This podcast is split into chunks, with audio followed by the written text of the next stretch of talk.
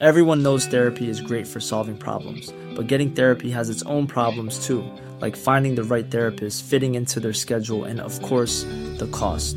Well, BetterHelp can solve those problems. It's totally online and built around your schedule. It's surprisingly affordable too. Connect with a credentialed therapist by phone, video, or online chat, all from the comfort of your home. Visit betterhelp.com to learn more and save 10% on your first month. That's BetterHelp, H E L P.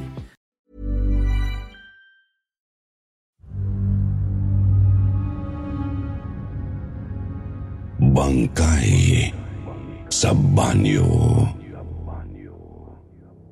Magandang araw po, Sir Jupiter. Ako po si Mirna. Isa po akong kasambahay dito sa Bicol. Retired teacher po ang aking amo at mayroon silang dalawang anak. Yung panganay po ay may pamilya na at ang isa naman ay nagtatrabaho sa school bilang teacher.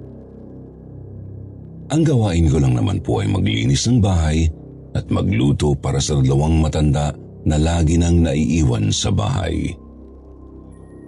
Stay out po ako dahil isang sakay lang naman ang aming bahay. Minsan kapag wala po akong gagawin ay tumutulong ako sa pagtitinda sa maliit nilang sari-sari store.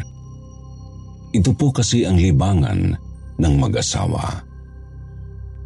Mahigit limang buwan na po akong naninilbihan sa pamilya nila.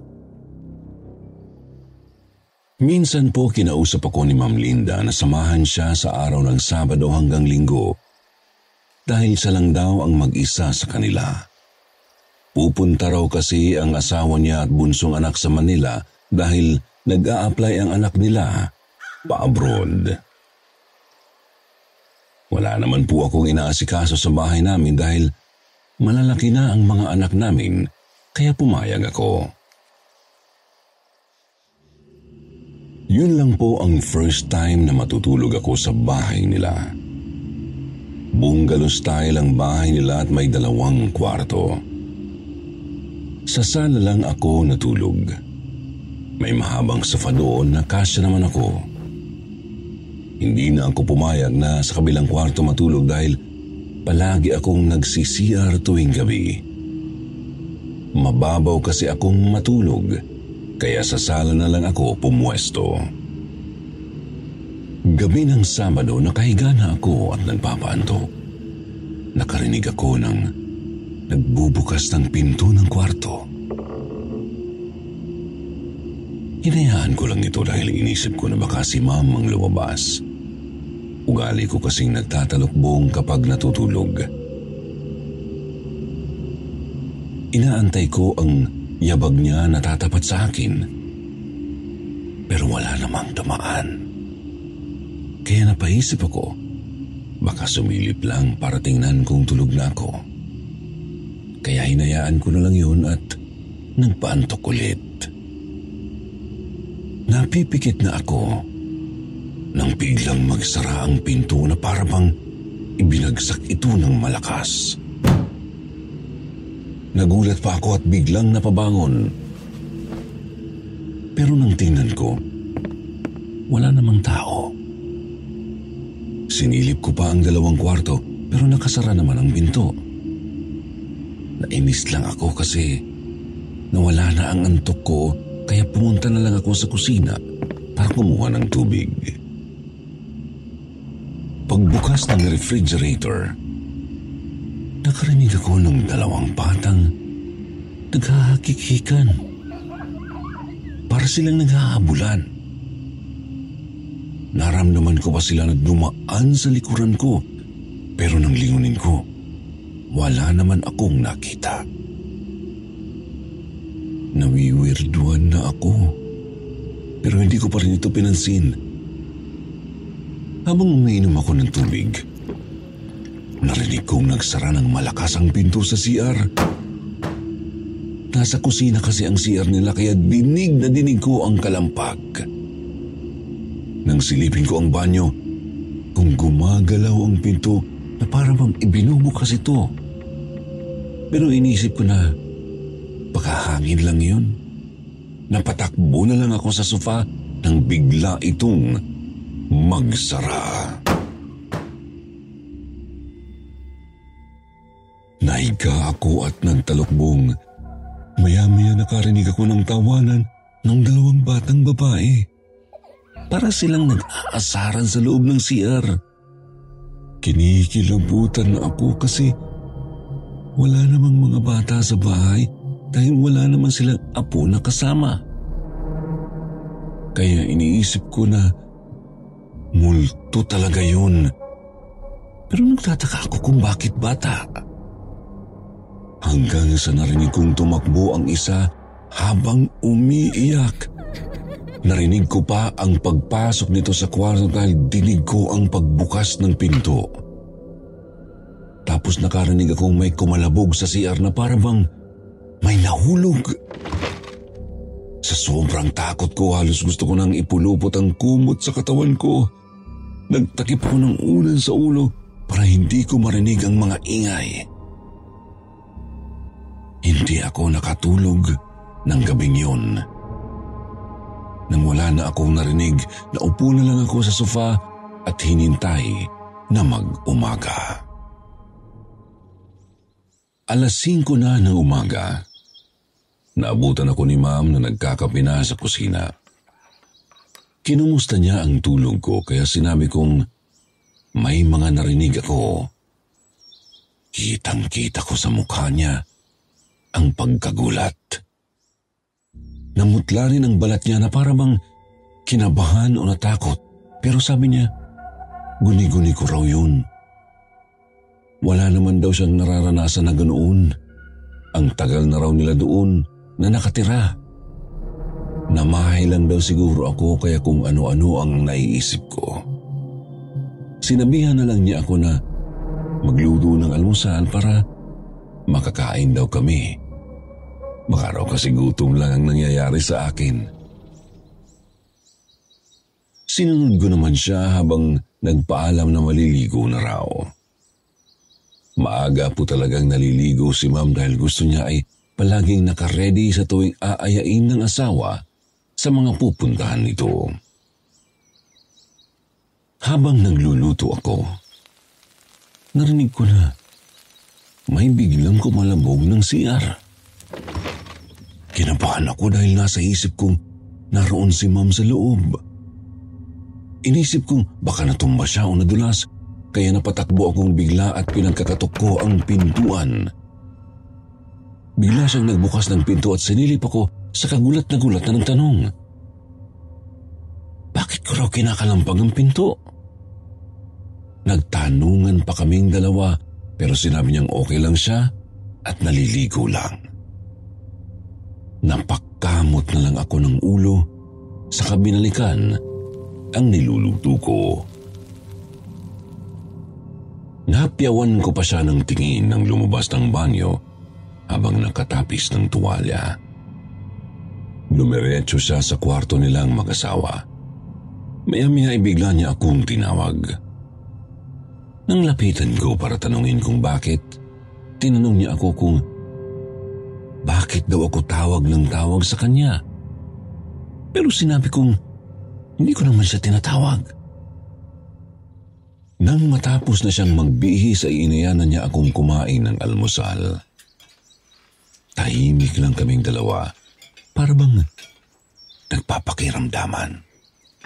Pero hindi ako nakatiis, kaya tinanong ko kung napabindisyonan ba nila ang bahay. Ang alam ko kasi Sir Jupiter, ni-renovate lang ang bahay nila. Hindi talaga ito sementado, pero dahil nga nakapag-ipon at may sahod sila mula sa pension, unti-unti itong napaayos. Nang magkatrabaho din ang mga anak nila, ay tuluyan na itong ipinagawa. Dati raw kubo ang bahay nila noon. Kaya sabi ko, baka dinaraanan ng multo ang bahay nila. Pero nagalit siya sa akin. Tinatakot ko lang daw ang sarili ko wala raw multo ang bahay nila. Kaya tumahimik na lang ako. Nang sumunod na gabi, nakatulog naman ako. Kaya inisip ko talaga na baka namahay lang ako ng unang gabi. Pero nagising ako dahil may kumakalabit sa akin. Akala ko ay si ma'am. Kaya inalis ko ang talukbong na kumot at tiningnan kung sino ang kumalabit. Nagulat ako kasi nakatayo sa tabi ko ang isang batang babae na parang limang taong gulang. Sobrang baho ng amoy niya. Di ko maipaliwanag ang amoy. Tapos sobrang dungis niya na parang nahulog sa kanal. Tinanong ko siya kung sino siya. Pero paulit-ulit niya lang sinasabi ay, Mama, Mama. Tapos bigla siyang tumakbo papunta sa banyo. Kaya sinundan ko siya doon. Pagpunta ko sa CR nakita kong nagkaroon ng balon na parabang nalaglag ang sahig. Tapos sigaw ako ng sigaw dahil may nakita akong dalawang bangkay ng bata na lumulutang sa Pozo Negro. Nag-iiyak na ako at nag-hysterikal. Sigaw ako ng sigaw na tulungan ng mga bata hanggang sa magising ako ng malakas na sampal. Nang mahimasmasan ako nakita ko si Ma'am Linda at tinatanong ako kung ano ang nangyari. Nanginginig ako sa takot. Nang tingnan ko ulit ang banyo, normal na yun. Wala na yung nakita ko. Inalalayan ako ni ma'am sa kusina at pinaupo. Inabutan niya ako ng tubig. Saka siya nagtanong kung ano raw ang nakita ko. Umiiling ako pero panay ang tulo ng luha ko. Ayoko magsalita kasi baka hindi na naman siya maniwala. Baka isipin niyang nababaliw ako. Pero nang sabihin niyang huwag matakot at sabihin ko raw ang nakita ko, nagkwento na ako. Kalmado lang siyang nakikinig sa akin.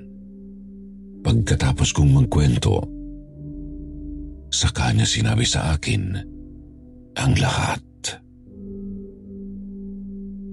Noong nagtuturo pa raw siya sa eskwelahan, iniiwan niya ang dalawa niyang anak sa bahay dahil wala siyang mapag-iwanan. Nagbakasyon daw ang yaya ng mga bata. Tiwala raw siya na hindi mapapahamak ang mga anak nila.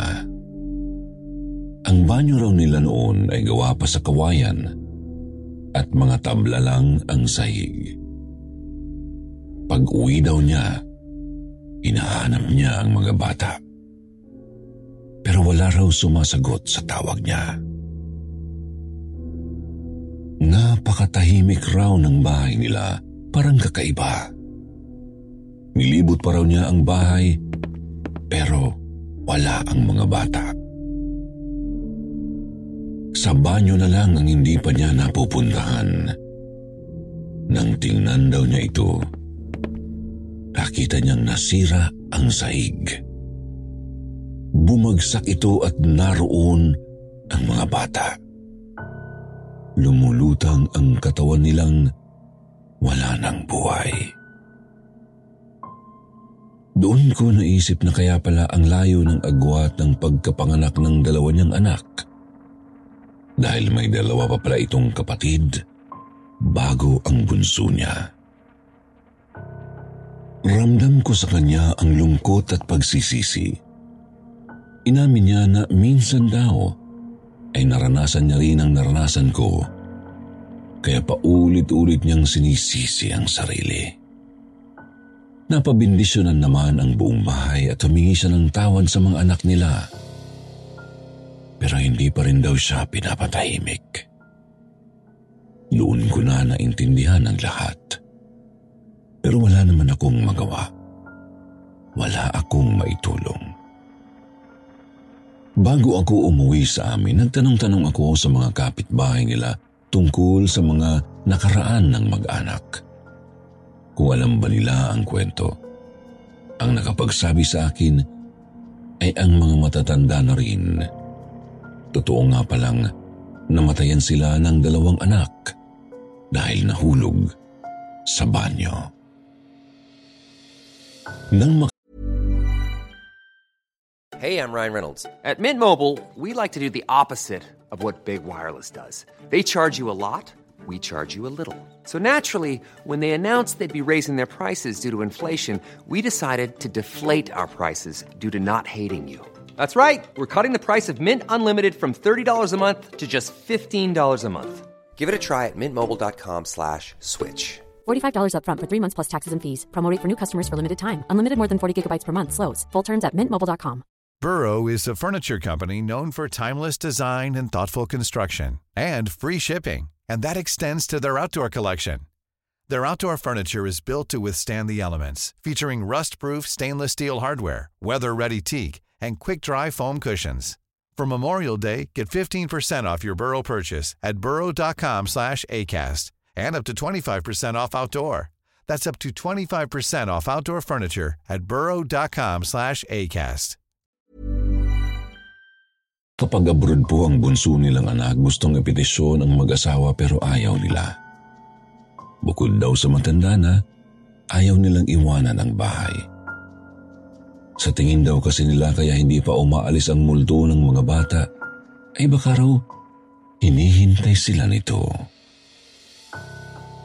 Hindi nila ako masisi Sir Jupiter nang magpaalam ako sa kanila na hindi na ako mamasukan sa kanila. Aatakihin talaga ako sa puso dahil sa takot. Pero nung umalis po ako, balita ko, hindi raw po sila kumuha ng ibang kasama sa bahay. Lumipat na lang sa kanila ang panganay nilang anak kasama ang mga apo dahil nakipaghiwalay po sa asawa.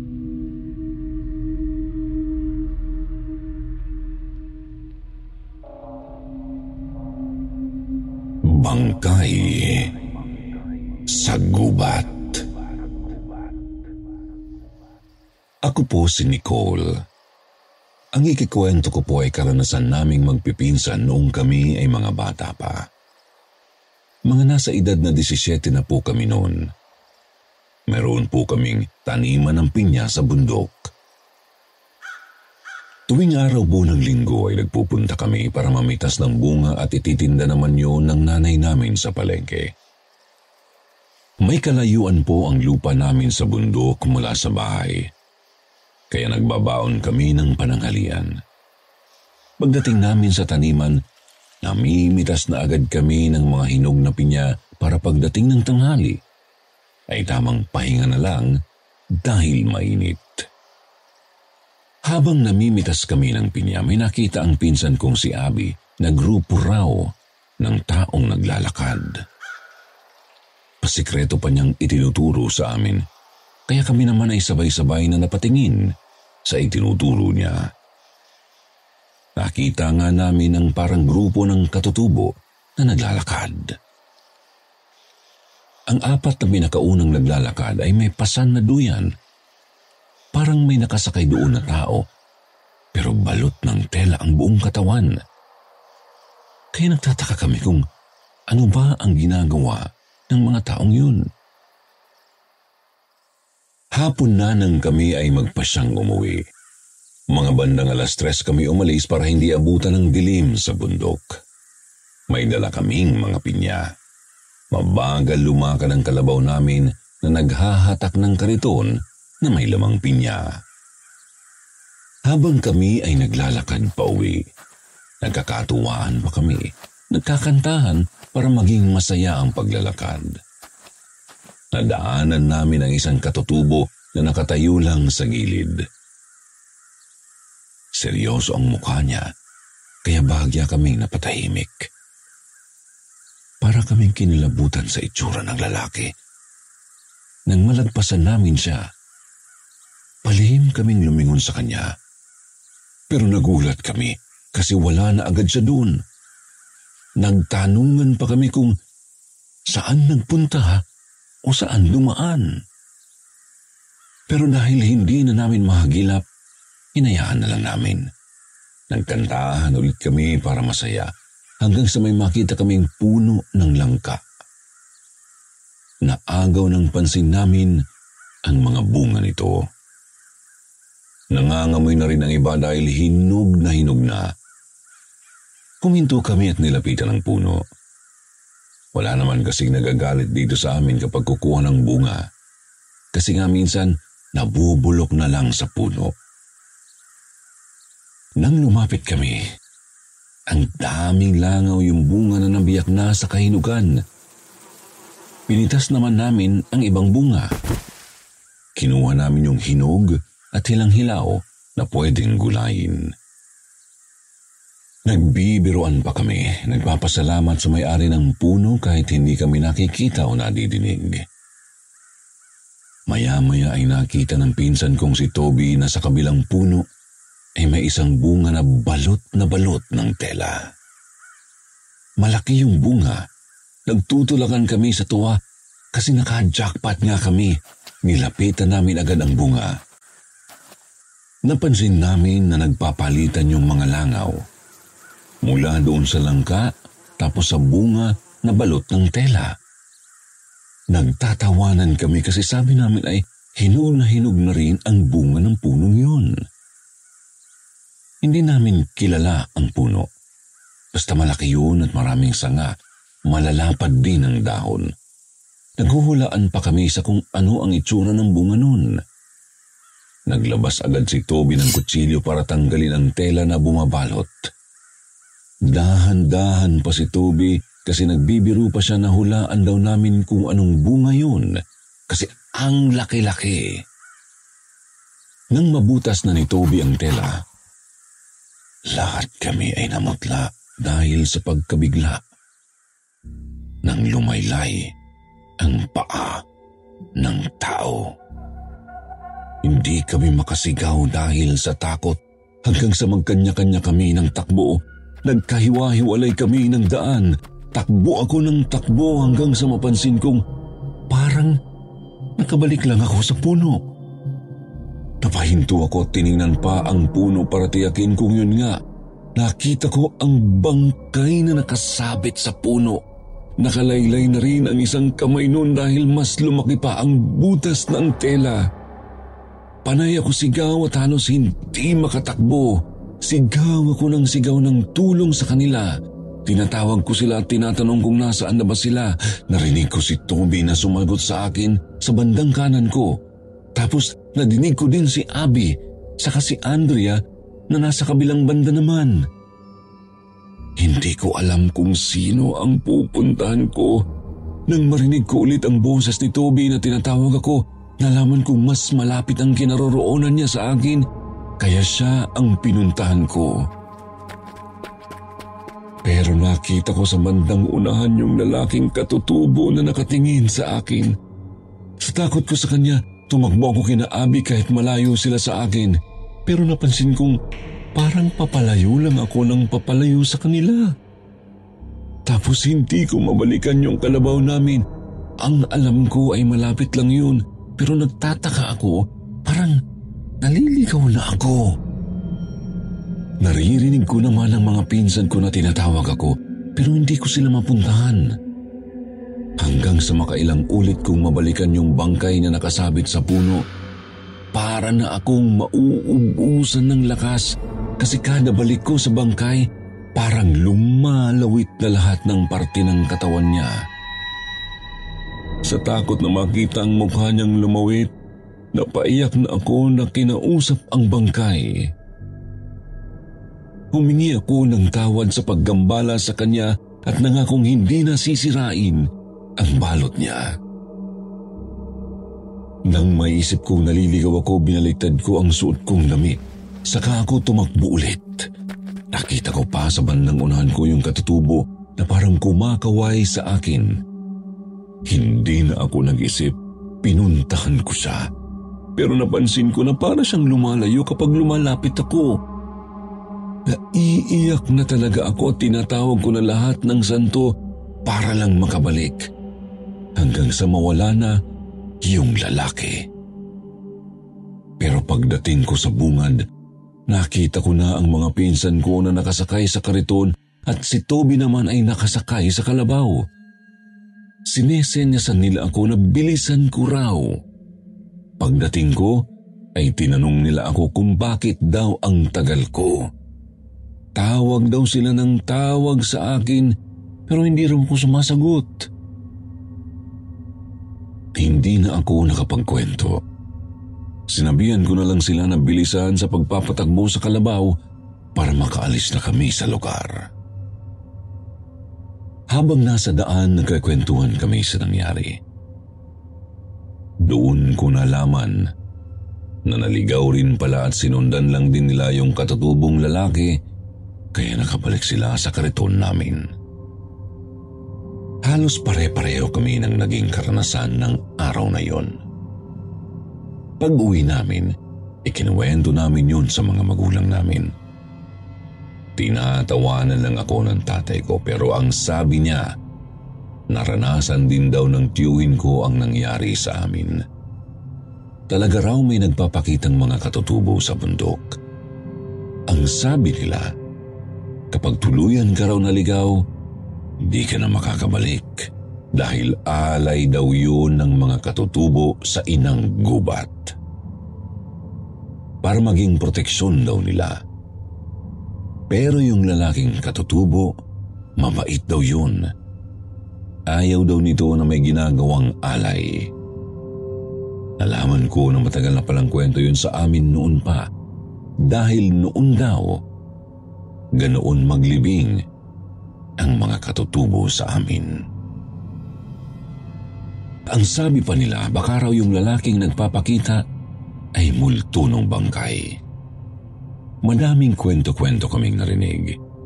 Pero hindi namin alam ang totoong side. Basta ang alam ko lang, totoong nangyari sa amin yun. Mula din noon, hindi na kami pinapupunta sa bundok ng walang kasamang nakatatanda sa amin. Hindi na rin kami nangunguha ng bunga na hindi namin tanim. Kasi naisip namin, Baka mamaya sa susunod hindi na nga kami makabalik at tuluyan na kaming maligaw para gawing alay sa gubat. Si Andrea ang pinakatakot sa amin. Nilagnat siya nung gabi. Pinatingnan siya sa albularyo, pati kami ay pinatingnan na rin. Ang sabi pa ng albularyo, naramdaman pa raw niya ang presensya ng multo ng lalaki. Di daw niya alam kung Sinamahan kami hanggang makabalik o baka may iba pang pakay. Kasi gabi na raw ay nasa labas pa ng bahay namin at nakamasid sa amin. Doon kami sobrang natakot. Kaya itinaboy ng albularyo ang multo at binigyan kami ng proteksyon para hindi nagambalain. Binawalan din kaming pumunta muna ng bundok ng ilang linggo. Hindi talaga namin ito makalimutan, Sir Jupiter, hanggang ngayon na may pamilya na kami kapag tinatanong ako ng mga anak ko, kinikwento ko talaga sa kanila. Hindi para takutin, kundi para ibigay ang aral na respetuhin ang lahat ng nilalang na naninirahan din sa mundo. Kasi hindi lang talaga tayo ang mga nakatira dito. Yan lamang po ang kwento namin. Maraming salamat po sa inyong pagbabasa. God bless po sa ating lahat.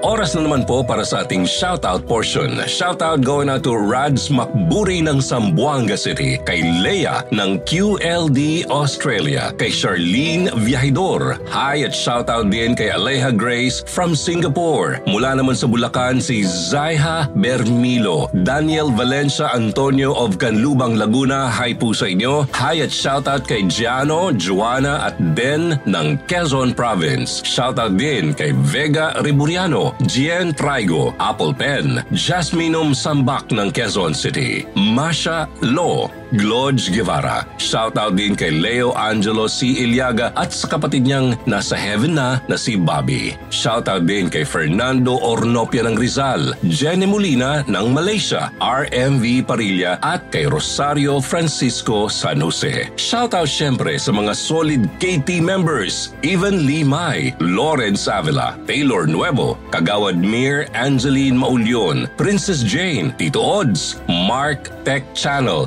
Jap Enrera, Ena Ann, Liza Marie Resentes, Samson Mabalay, Janice, Alona Minaki at Shasha Sudario. Maraming maraming salamat po sa inyong palagiang suporta po sa amin sa kwentong takip silim sa sitio Bangungot.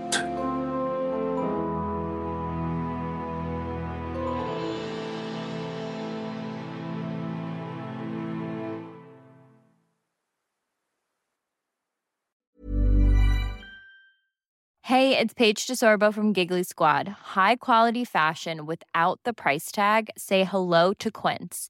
I'm snagging high-end essentials like cozy cashmere sweaters, sleek leather jackets, fine jewelry, and so much more. With Quince being 50 to 80% less than similar brands.